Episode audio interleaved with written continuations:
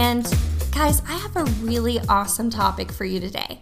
I'm hoping that you can get a lot of really great tips out of this episode that you can start putting into effect as soon as you hit stop on your cell phone or whatever you're listening to this on. Today, we're talking about connecting with people, how important it is, and how we can connect with people in a better way. I think right now we're in a time where it's sometimes hard to connect with people. You know, we went through a long time frame where we weren't together and we didn't have the human touch and we didn't have the conversation face to face. And the way that people react to others has really changed. So when you're trying to connect, sometimes it can seem really, really hard. And it's just because our mindset has changed and our experiences have changed in our lives. What we really want to focus on kind of comes from a pretty famous quote by Maya Angelou People will forget what you said, people will forget what you did, but people will never forget how you made them feel. It's all about the heart. When you're trying to connect with someone, it's not about the words, it's not about always the actions. It's more about showing them genuinely that you care by listening, being present, and doing things with heart. Yeah, doing it with passion. So, we're going to go through a couple of different ways that you can connect better with people. Now, we're not just talking about the people that are at work, um, we're also talking about people that we're friends with. We're talking about our family at home. Connection is sometimes hard all the time, everywhere. So, we're going to give you a couple of tips to hopefully help with that. Connecting is the ability to identify with people and relate to them in a way that increases your influence with them. This is another quote that really shares the importance of connecting with people that you're trying to influence. Whether you're in a leadership role and you're trying to influence the people that you're coaching or growing in your business, or you're trying to influence your children. You know, connecting to them really allows you to influence them easier. So, the very first thing that we need to do when we're trying to connect with people is be interested, not interesting. This is a huge one. And what it means is when you're talking to someone you're trying to connect with, remember to listen to understand and hear what it is they're saying versus listen to respond with something that you think is more interesting. I want to show them that I am genuinely interested in what they have to say. You can show them this by not having your mind going to the next sentence or the next story that you want to share, but also eye contact, being present in the conversation giving them yeses, nos, ahas, you know, the body language of, yes, I'm genuinely listening and I'm interested in what you are saying. I really want to focus on the specific facts that that person is giving me in their stories or in their general conversation because they will know that I was truly listening when we have a conversation days, weeks, months later, and I can recall those specific facts that will really build connection because they know that when they talk to you, you're listening. Now, if we try to be too interesting and we try to outtalk them or we try to share our own story every time they share one of theirs, that's where we can kind of have that mental block where we're not able to remember the things they're telling us. We're not present. We're not really showing them that we're here for what they have to say. Now, one of the hardest things to do in conversations these days is to put down the cell phone. This is one that I know a lot of people struggle with, and I'm probably one of them. But when someone is talking to you and they really have something that they need to tell you that's really important to them, get that cell phone, set it down, and be present in that conversation. The eye contact can't happen if you're staring at your cell phone if you're looking at something on your phone, that tells them that you have something else on your mind other than what they have to say. When you are talking to someone, a good way to connect is to communicate with purpose. So when you do communicate with them, knowing that what you're saying is genuinely answering their question, not just the uh huh, yep, yeah, uh huh, okay, right? So those kinds of responses are kind of like, I'm listening, but I'm not really interested. Being interested is coming back with, you know, wow, that's a really cool story. So what happened next? Or, yeah, I totally understand that. So what did you do? Asking more questions, being more invested in that conversation. All of these things show that you are interested and you're not just trying to be interesting in that conversation. The second thing that we want to do to connect with people better is we want to meet them where they are. One of the biggest things that we do, especially as leaders, is sometimes we put our expectations on others. And what I mean by that is, as a leader, you've built into that position. You've built yourself into a mindset of, I don't only care about myself, I also care about all of these people, and I care about the outcome of the work that we do. You're invested in the place that you work and you're invested in your career there. But you have to understand that when you're trying to build success around you and you're connecting with those people that aren't yet in that leadership role, they're not there. They are not engaged in the place they work. They do not care about the outcome necessarily. They're not there yet. So we have to meet them where they are. Now, I tell people all the time this when you become a leader, you don't automatically become a leader.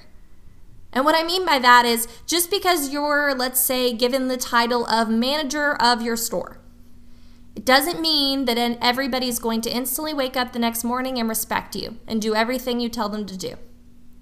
You have to establish credibility that you are looking for the answers that you need to give them. You are learning and growing so that you can train them to be better, and that you are willing to put in the work yourself. You have to show them that you have a genuine interest in their success and that you want to see them grow. And that takes time. So you have to build credibility to be able to connect with those people that you're trying to lead. Now, the other thing I tell people often is People don't come to work to do what you tell them to do. They don't. At the end of the day, they come to work because they need to pay bills. They need to support their family. They need to buy their kid that new bike. So when you're trying to meet someone where they're at, don't start with, well, don't you want to see the business succeed? No, they don't. That's not where they're at right now. They might get there. We can help support them and motivate them to get there. But right now, where they're at is, how am I going to pay my next water bill? How am I going to get my kid that new bike for his birthday? So that's where I'm going to start. I'm going to sit that person down and I'm going to say, What is it that you want? What can this job help you get that's important to you? And then once they tell you that, you can help them get there. And not only is that supporting them and their growth, but it's also supporting the business. So meet people where they're at. Don't try to push them to where you already are. Now, the next thing that we need to do is establish trust. This is a big one. When you're trying to connect with somebody, you can build a lot of different types of connections. You can build a connection with somebody where they know they can come to you to talk trash about every single person they know because you're going to sit right there and talk trash with them. But if you are that person, understand that they probably have a good insight that you're also talking about them whenever they're not around. So know that whatever kind of person you are, they're going to assume you continue to be that person when you leave. And sometimes they will not be on the good side. Whatever connection you build with that person, just know that that carries on when they walk away. Establishing trust is showing them that what they do tell you is safe. You have a safe place. So if they tell you something in confidence, you keep it to yourself. If they find out that you told somebody else something that they asked you to keep to yourself, you've now lost a little bit of that trust.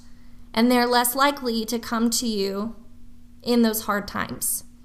You also want to establish trust by being there for them. If they ask you to do something or they ask you to help, you have to put that effort out there. And if you say you're going to do it, you have to do it.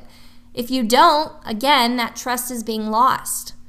So, establishing trust with people is a big part of connecting with them. Because if you continuously show that you can't be trusted, they will start to slowly back farther and farther away, and that connection will eventually be lost. The final thing that we need to do to really genuinely connect with people on a deeper level is be patient. We have to be patient with people. We can't expect them to change overnight. We can't expect them to be our best friend in five minutes.